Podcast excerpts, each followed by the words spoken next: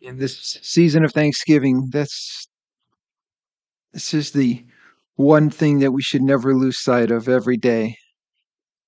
How grateful we are for your love for us in the gospel. And Lord, I pray now as we turn to your word and again that we would always have hearts that are open to receive it. I pray for the work of the Spirit of God among us in our midst, the one who helps us to understand the Scripture as we compare Scripture with Scripture and as we do our part to, to study, to show ourselves approved unto God. I pray now, Lord, that you would just give each one of us a quiet heart and a listening ear. There would be no distractions, Lord, and we would just be eager, Father, to hear the word and to obey the word. In Jesus' name I pray. Amen. So, my intention this morning is to finish up this short study on baptism. Baptism, as you know, is one of the two ordinances, call them ordinances, that the Lord gave to the church. And every Christian who has acknowledged Christ as their Savior is to be baptized in obedience to his command as a testimony to their faith in Jesus Christ. Baptism is not a covenantal rite given to parents who sprinkle their children as a pledge that they're going to bring them up in the fear and the admonition of the Lord. It's a symbol of personal conversion and commitment to Jesus Christ.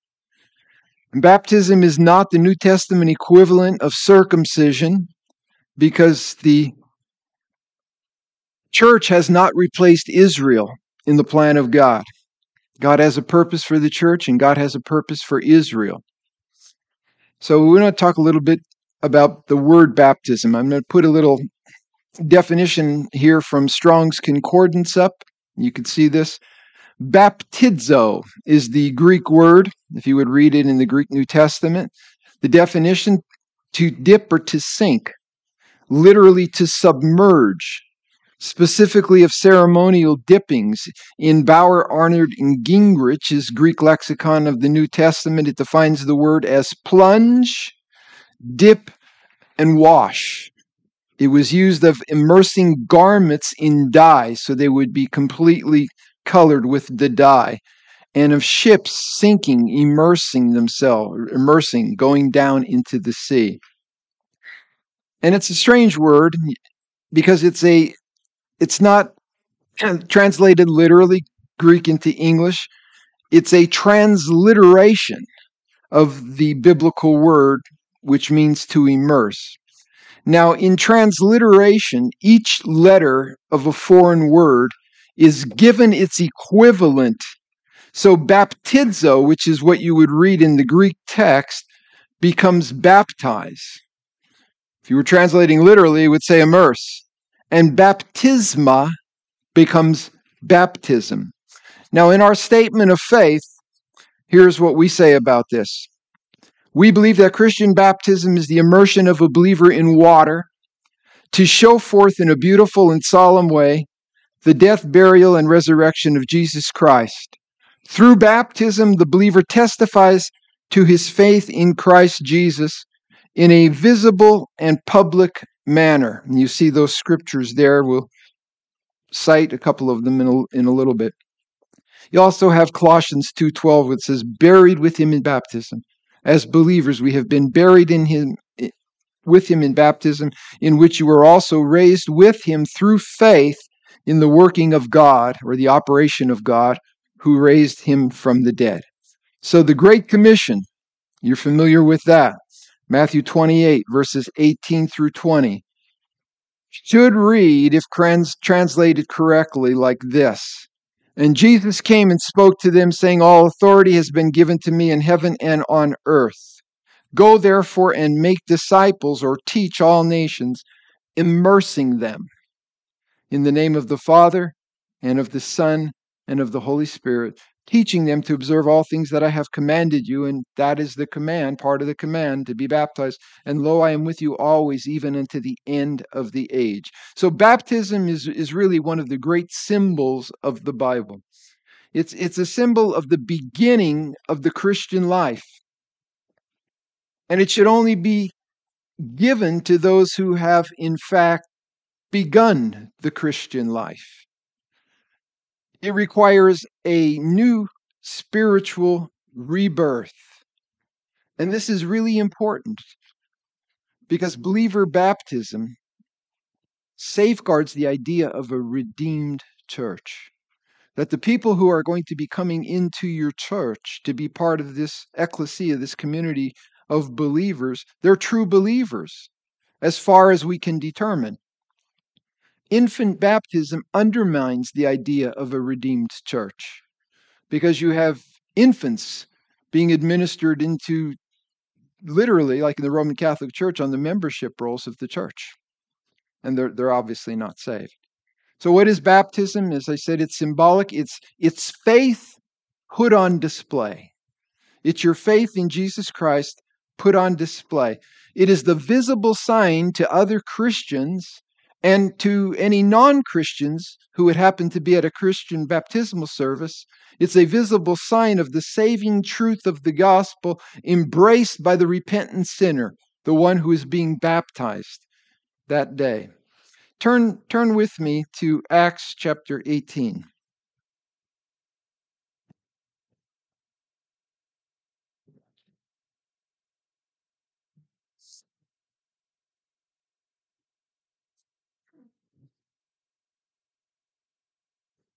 The story of Paul's ministry in Corinth.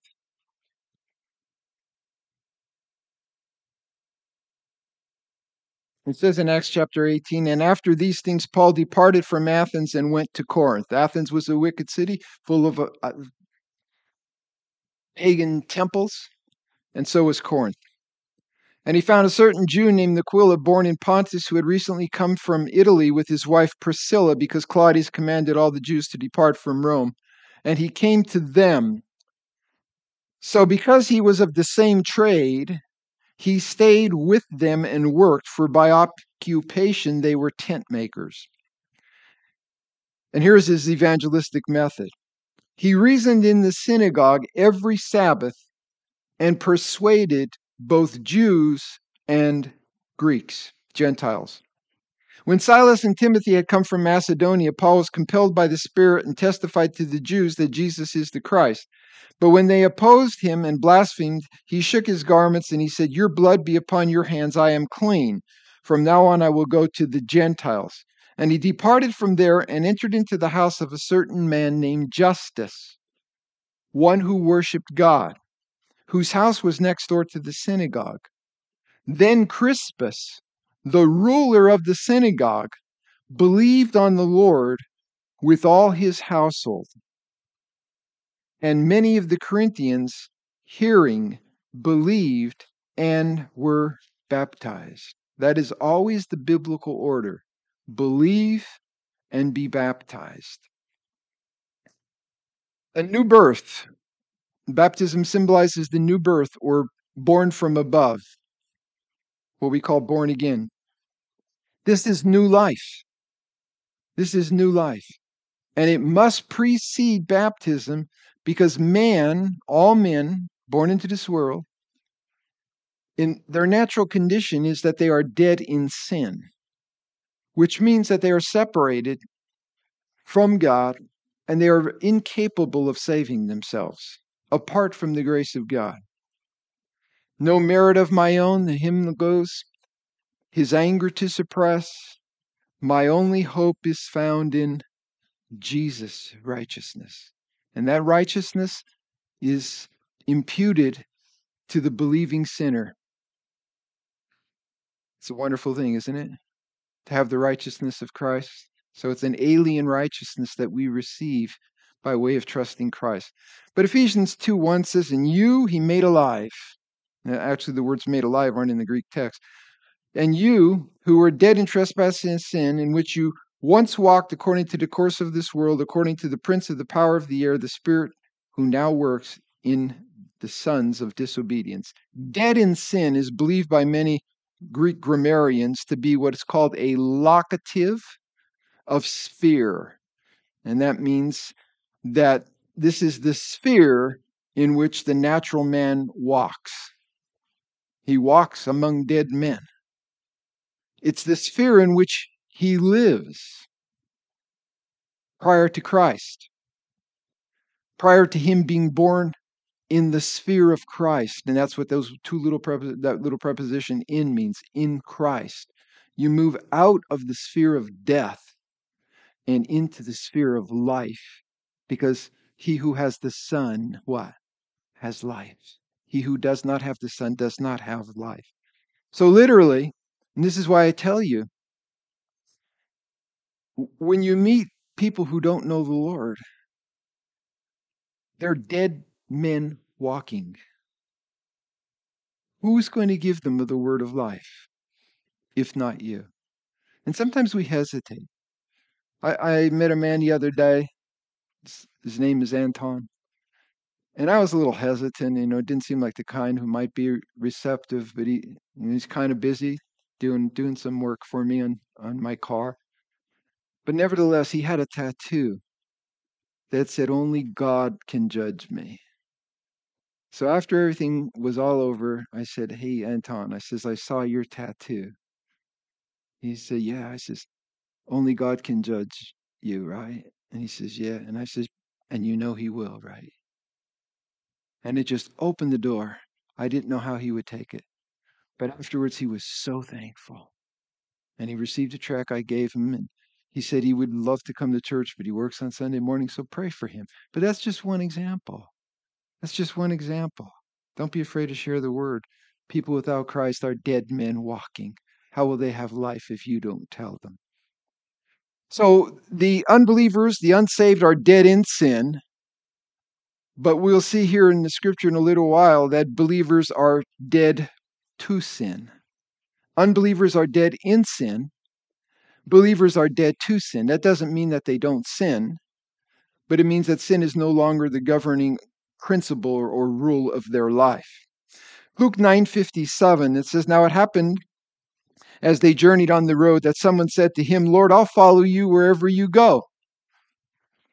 And Jesus said to him, Foxes have holes and birds of the air have nests, but the Son of Man has nowhere to lay his head. Then he said to another, and here's his clear command follow me. But he said, Lord, let me first go and bury my father. And Jesus said to him, Let the dead, these are spiritually dead, bury their own dead, those who are literally dead.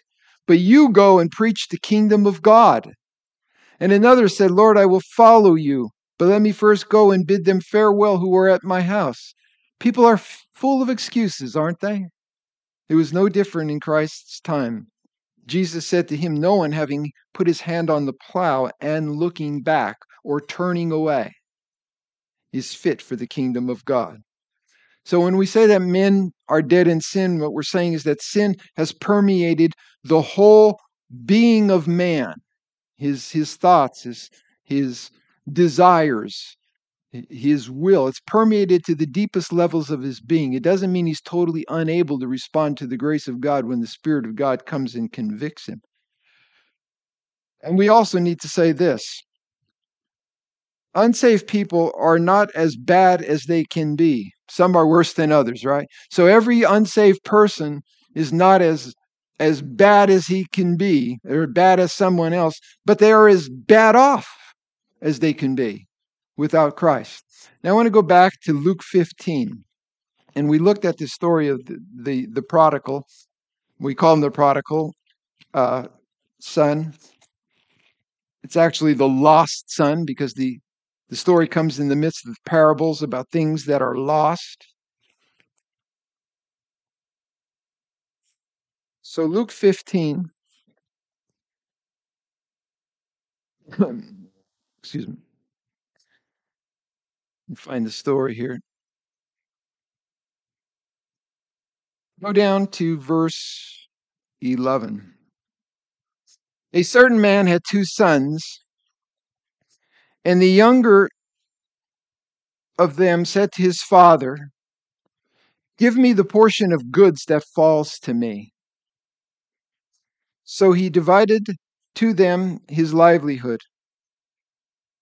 And not many days after, the young son, son gathered all together, and it says he journeyed to a far country. Where would that be? That would be Gentile territory. So, in the hearing of a Jew listening to this story, Gentile land depicts this son's complete separation from his heritage and from his father.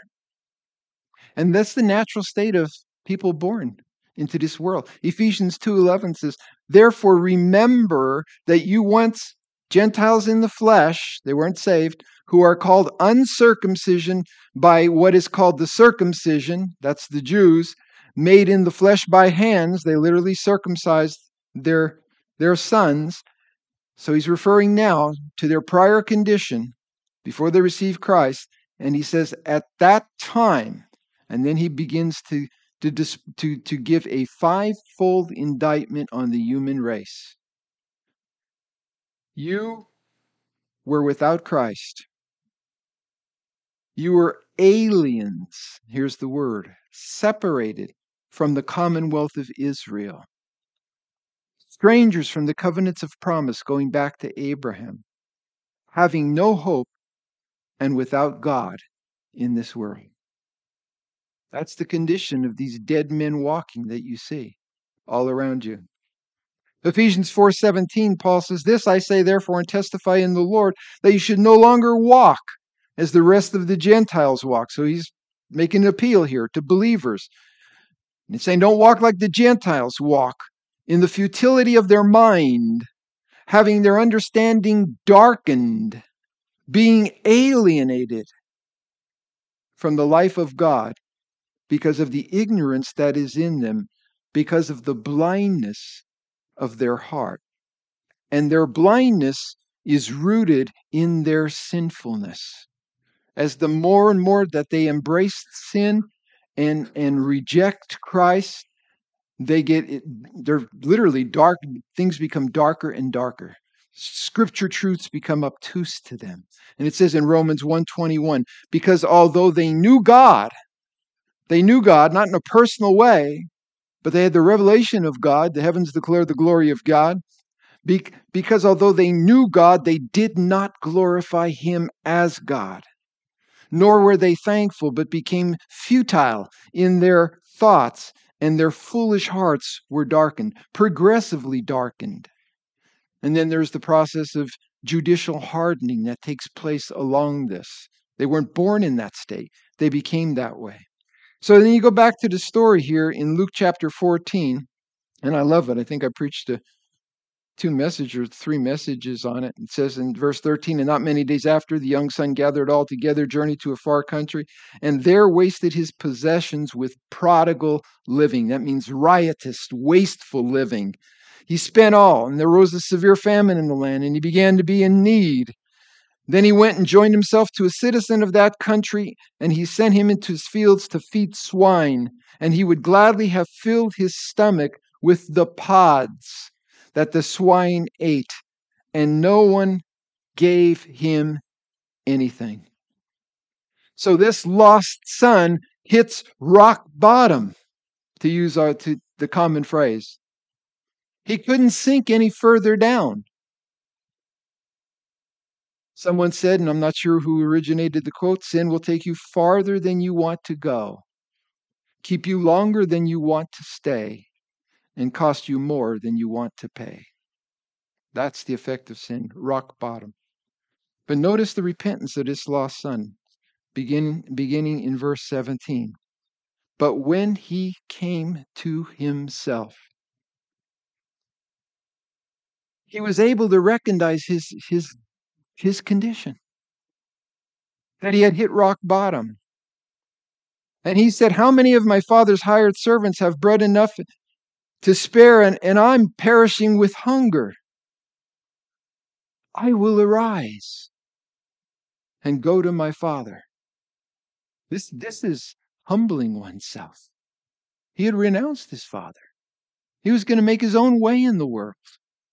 I will arise and go to my father, and I will say to him, and here's, here's the repentance Father, I have sinned against heaven and before you, and I'm no longer worthy to be called your son. That's humility. Make me like one of your hired servants. And he arose and came to his father. Listen to me the lost son could not remedy his condition. So what did he do? He cast himself on the mercy of the Father. And if you look down further and you just read down a little bit more, it says, And he rose and came to his father, verse 20. And when he was still a great way off, the father saw him and what? Had compassion. God is compassionate. He's full of mercy, tender mercy. He will receive anyone who comes to him in humility asking for mercy, asking for forgiveness. He ran and fell on his neck and kissed him. And the son said to the father, I have sinned against heaven in your sight, no longer worthy to be called your son. But the father said to his servants, Bring out the best robe and put it on him, and put a ring on his hand and sandals on his feet, and, and bring the fatted calf here. And he killed it. Let us eat and bear, merry. For, for this my son was dead, and he is alive again. That, that's a picture of the new birth. He is alive again. He was able to acknowledge his deadness. So he wasn't corpse like dead, like Lazarus. That's physical death.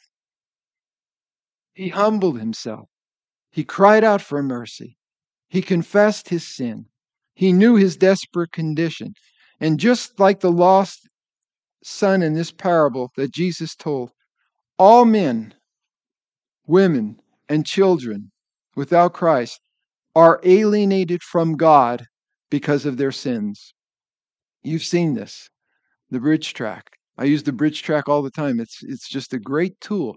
But there's man in his, his natural state, and there's God, and there's a great barrier sin. His sin separates him from God. But go on, doesn't end there. Isaiah 59, 1 and 2 says, Behold, the Lord's hand is not shortened that he what? Cannot save, and he desires to save. Nor is his ear heavy that it cannot hear. But your iniquities, your sins have separated you from your God, and your sins have hidden him from you so that he will not hear. It's Isaiah 59 he will not hear. All right, so next next picture here for you to grasp. This is also in the bridge track. So there was the problem. We saw sin separated man from God. Ephesians 2 8 and 9. Grace through faith, not human effort, not of works. That's what brings salvation. So Jesus Christ is the bridge. He bridges the gap of separation between man and God. And you receive the gift of eternal life. Prior to that, all men are, are, are subject to eternal death, eternal separation from God. What is eternal life? Permanent fellowship with God. Thank God for Jesus. Thank God for the cross of Christ. And this new birth is life from above. It's life from the Spirit. John, John 3 5, we talked about this a lot last week. Jesus answered and said to Nicodemus, Most assuredly I say to you, unless one is born of water, and that's not baptismal water, born of water and the Spirit, he cannot see the kingdom of God. It takes a supernatural act of God through the power of the Spirit. And water is a picture of spiritual cleansing by the Spirit through the word of the gospel. Jesus said in John 15, 3 to his, You are already clean. Praise God. You are already clean because of the word which I have spoken to you. If you want to be cleansed of your sins, it has to come through the power of the word of God. Ephesians 5:26 Husbands love your wives just as Christ loved the church and gave himself for her that he might sanctify and cleanse her with the washing of water by the word. This is the cleansing agent. So Herman Hoyt, he was a theologian, From Genesis to Revelation, when the immediate source of life is denoted, it is always the Spirit of God to whom this function is attributed. It is therefore altogether logical that the Word of God and the Spirit of God should be joined together in the event of the new birth. It's not the Word without the Spirit, it's not the Spirit without the Word, it's the Word and the Spirit that brings life. This is why we have our statement of faith reading like this. This is from our church. The agent of regeneration. We believe that the divine agent regeneration is the Holy Spirit. Just quoted this verse, Titus 3 5. Not by works of righteousness which we have done, but according to his mercy, he saved us by the washing of regeneration and the renewal of the Holy Spirit. That's the supernatural work of the Spirit. The Spirit works in concert with the Word of God. James 1:18 We've been begotten from above through the word through the preaching of the gospel. Paul says in 1 Corinthians 4:15 that to the Corinthians he says that he became like a father to them. He says, "I have begotten you, I have begotten you, given you life through the gospel." Paul wasn't the one who gave them the life, but he was he was the instrumental means that preached the gospel to them. And when the spirit of God convicted them, they turned to Christ as we saw in Acts chapter 18. Many of the Corinthians believed and they were baptized.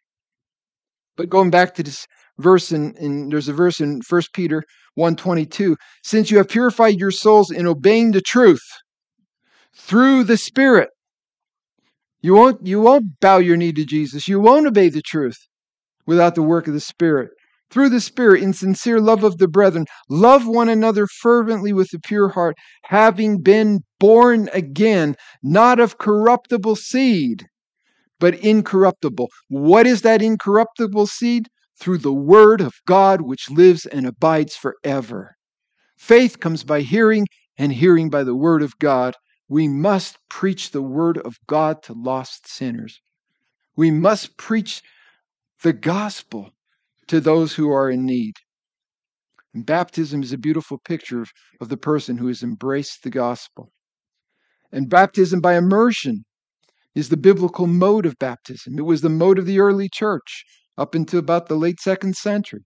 We know in Matthew chapter 3, if you read the story, Jesus was baptized in a river, in a river, the Jordan River. It says in Mark 9, he came up out of the water.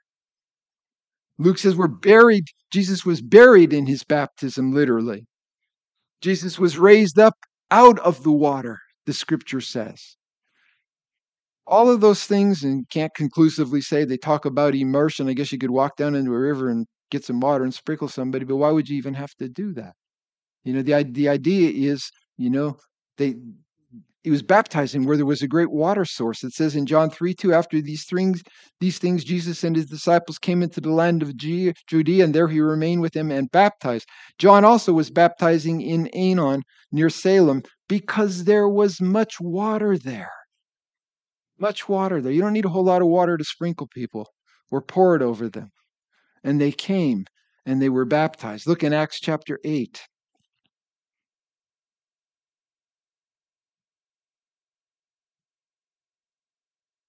Acts chapter 8, 31.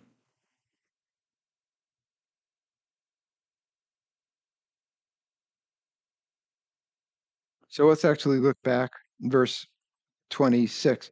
Now, an angel of the Lord spoke to Philip, saying, Arise and go toward the south along the road which goes down from Jerusalem to Gaza. This is desert. So he arose and went, and behold, a man of Ethiopia, a eunuch of great authority under Candace, the queen of the Ethiopians, who had charge of all her treasury, had come to Jerusalem to worship. And he was returning and sitting in his chariot. He was reading Isaiah the prophet, Isaiah 53. Then the Spirit said to Philip, Go near and overtake this chariot. So Philip ran to him and heard him reading the prophet Isaiah. And here's the, here's the logical question Do you understand what you are reading? A lot of people read the Bible, they have no real understanding of what they are reading. And he said, How can I unless someone guides me? And he asked Philip to come up and sit with him. And the place that he was reading read like this Speaking of Jesus, he was led as a sheep to his slaughter, and as a lamb before its shearer is silent, so he opened not his mouth. In his humiliation, his justice was taken away. And who will declare his generation? For his life is taken from the earth. So the eunuch answers Philip and says, I, I ask you, of whom does the prophet say this? Of himself or some other man? And then Philip opened his mouth. That's what gospel, that's what it takes. Brothers and sisters, open your mouth. You have the words of life. People are thirsty. That thirst can only be satisfied with the word of God and the gospel. Then Philip opened his mouth and, beginning at this scripture, preached Jesus to him. Pray, meet people, tell them about Jesus. Now, as they went down the road, they came to some water, and the eunuch said, See, here is water. What hinders me from being baptized? And Philip said, If you believe with all your heart, you may. And he answered and he said, and here is his declaration of faith I believe that Jesus Christ is the Son of God, He is the Messiah. So he commanded the chariot to stand still, and both Philip and the eunuch went down into the water, and he baptized him. And when they came up out of the water, the Spirit of the Lord caught Philip away, and I often wonder what the eunuch was thinking. Right? Doesn't happen anymore like that. So I want to move on here with three significant aspects of baptism. Number one, it is a look back at what Christ has done for us. Listen, that's what the Lord's Supper is, right? It, it's a memorial. We celebrate it in, in, in, in memory of Him. So it's a look back at what Christ done. But baptism is also a look back at what Christ has done for us because it calls to mind Christ's death, burial, and resurrection, and the believer's unity with him in his death, burial, and resurrection. That is what Romans 6 is all about. It's not about water baptism. Romans 6 3, do you not know that as many of us as were baptized into Christ Jesus were baptized into his death? We understood that his death was necessary for the forgiveness of our sins. Therefore, we were buried with him through baptism, through this, this unity of putting our faith in him.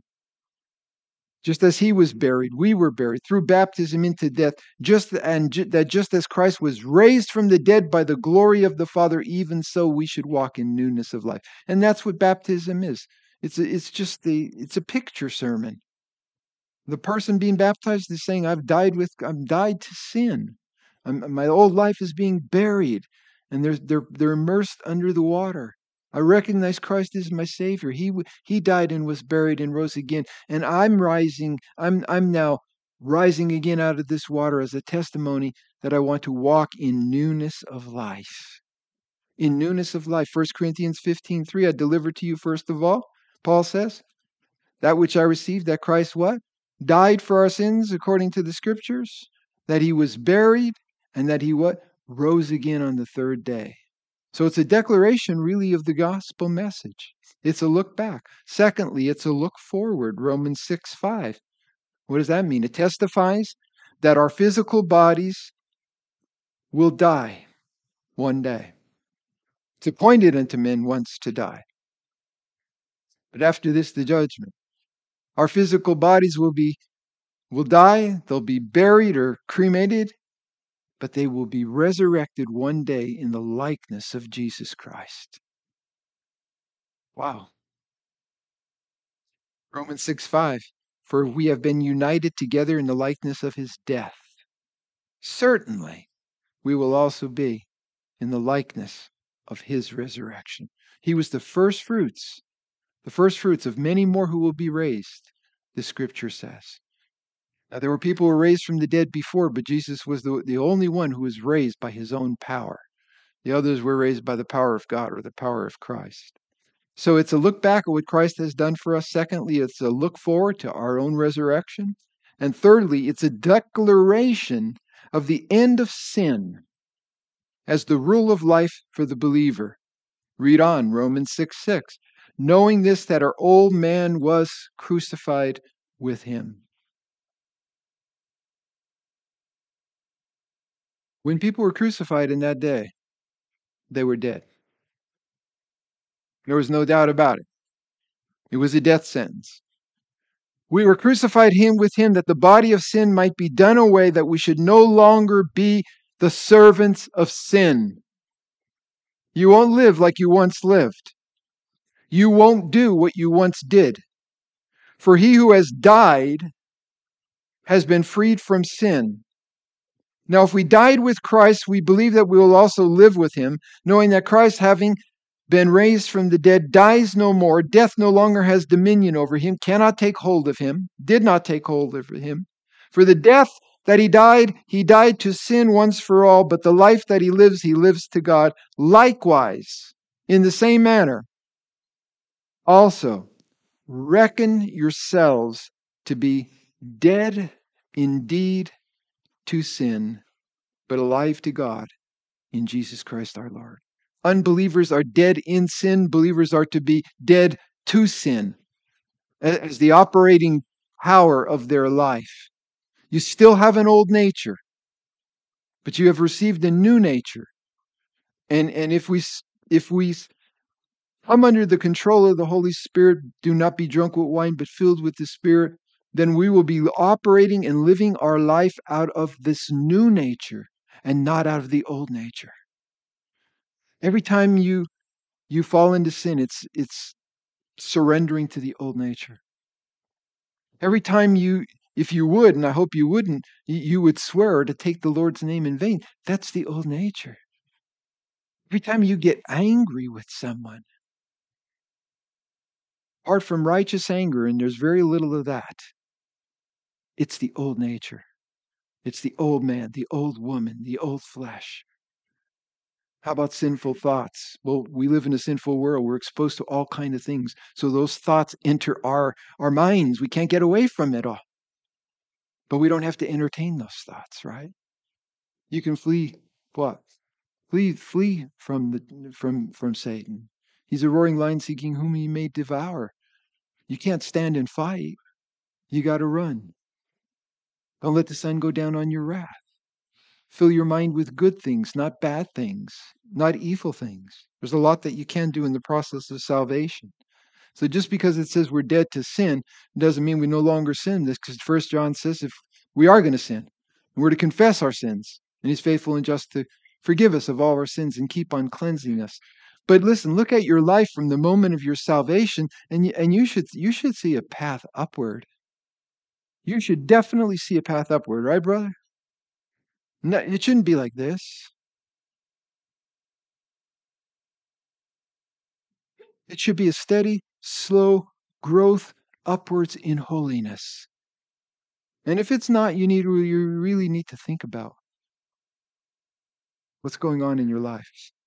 Because God has given to us everything the Bible says that is necessary for a life of faith and godliness, growth in the Lord. Colossians 3:1 says, "If then you were raised with Christ, seek those things which are above, where Christ is sitting at the right hand of God. Set your mind on things above, not on things on the earth." Now it's it's not always easy to do because we're preoccupied with things on this earth. We have to be occupied with a lot of things that come our way at every at every part of our life. In your home raising your children going to work business. You can't avoid those things but don't become fixated on those things. Don't let those things be the sole things that is driving your life because it's all going to come to a quick end someday and quicker than you think quicker than you think. So set your mind on things above. Fill your mind with the Word of God, with thoughts of God, praying without ceasing as you're going along in the midst of those duties. For you died. This is God's declaration of us. when we, we turn to Christ. You died, and your life is hidden with Christ in God. So, unsaved are dead men walking. This is dead reckoning.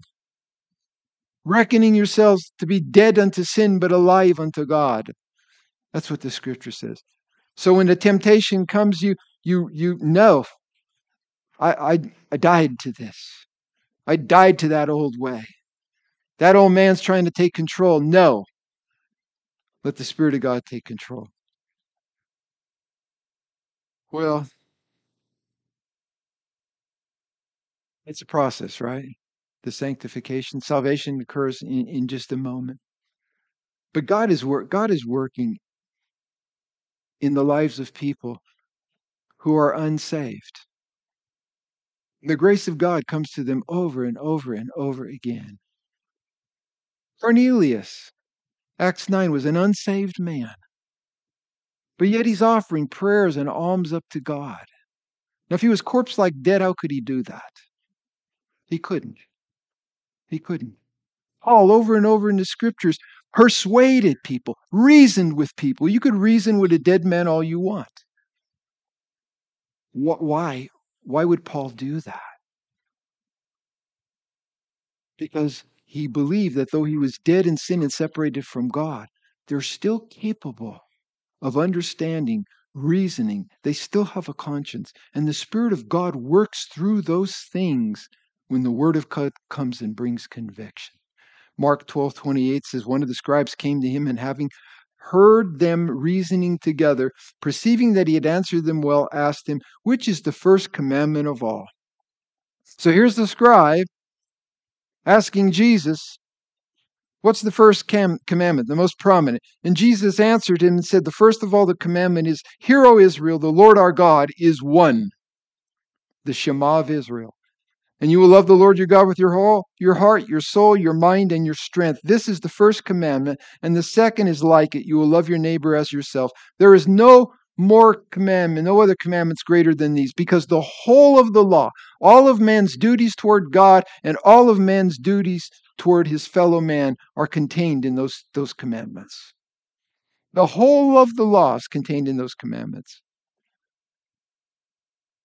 You shall love the Lord your God with your whole heart, soul, mind, and strength. This is the first. And the second is love your neighbor as yourself. There is no commandment greater than these. So then the scribe said to him, You're right. Well said, teacher. You have spoken the truth. For there is one God, and there is no other but He. And to love Him with all the heart, your heart, with all your understanding, with all your soul, and with all your strength, and to love one's neighbor as oneself is more than all the whole burnt offerings and sacrifices. Wow. The light was coming on. He was not there yet, but the light was coming on. And when Jesus saw that he answered wisely, he said, You are not far from the kingdom of God. I want you to think about this. You may be hesitant to share the gospel with someone whom God has already been gun working on. And they may not be far from the kingdom of God. So God sends you to push them on, to push them a little further by sharing the word of God with them. Joseph and I were eating, I mentioned this one time Wednesday night, but we were eating in an, in an olive garden. There was a waitress who came, and at the end, I'll make a long story short, I shared the gospel with her, and and you never know what the reaction is going to be. And she says, "Tell me, I, I want to hear." She knew nothing about God. She knew nothing. But she said, "You know what?" And she pulled out this little tract, and she said, "Somebody gave me this just last week." It was a gospel tract. Marie says, I wonder if it was Grace. Grace Manning. So it was the second time in a week or two weeks, whatever it was, that somebody was reaching out to her. Not far from the kingdom of God. I wonder who will be that third witness. That's the grace of God.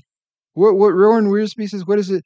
What does it mean when a person is not far from the kingdom of God?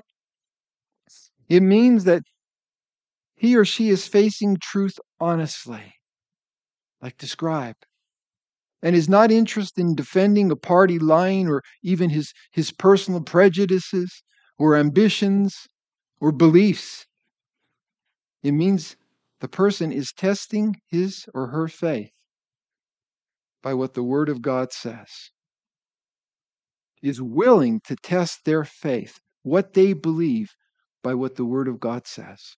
And then, if they come under the hearing of the Word of God, they're willing to set aside all of that, and the Spirit will work and will begin to open up their heart to the truth of the gospel, the saving truth of the gospel of the Lord Jesus Christ.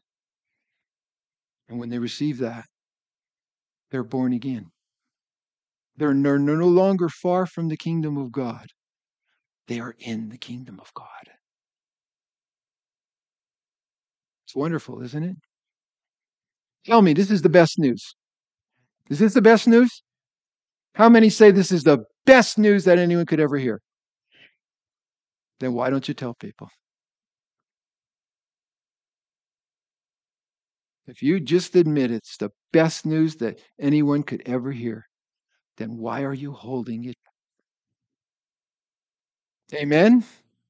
Amen. Father, thank you.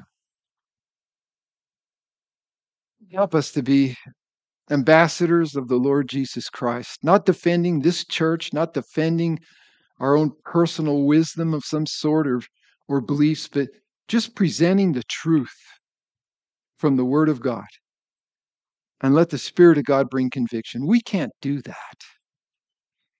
We can't do that. We're just we're just water boys, water girls, bringing the word of God to people, the, the life giving water of God's word to satisfy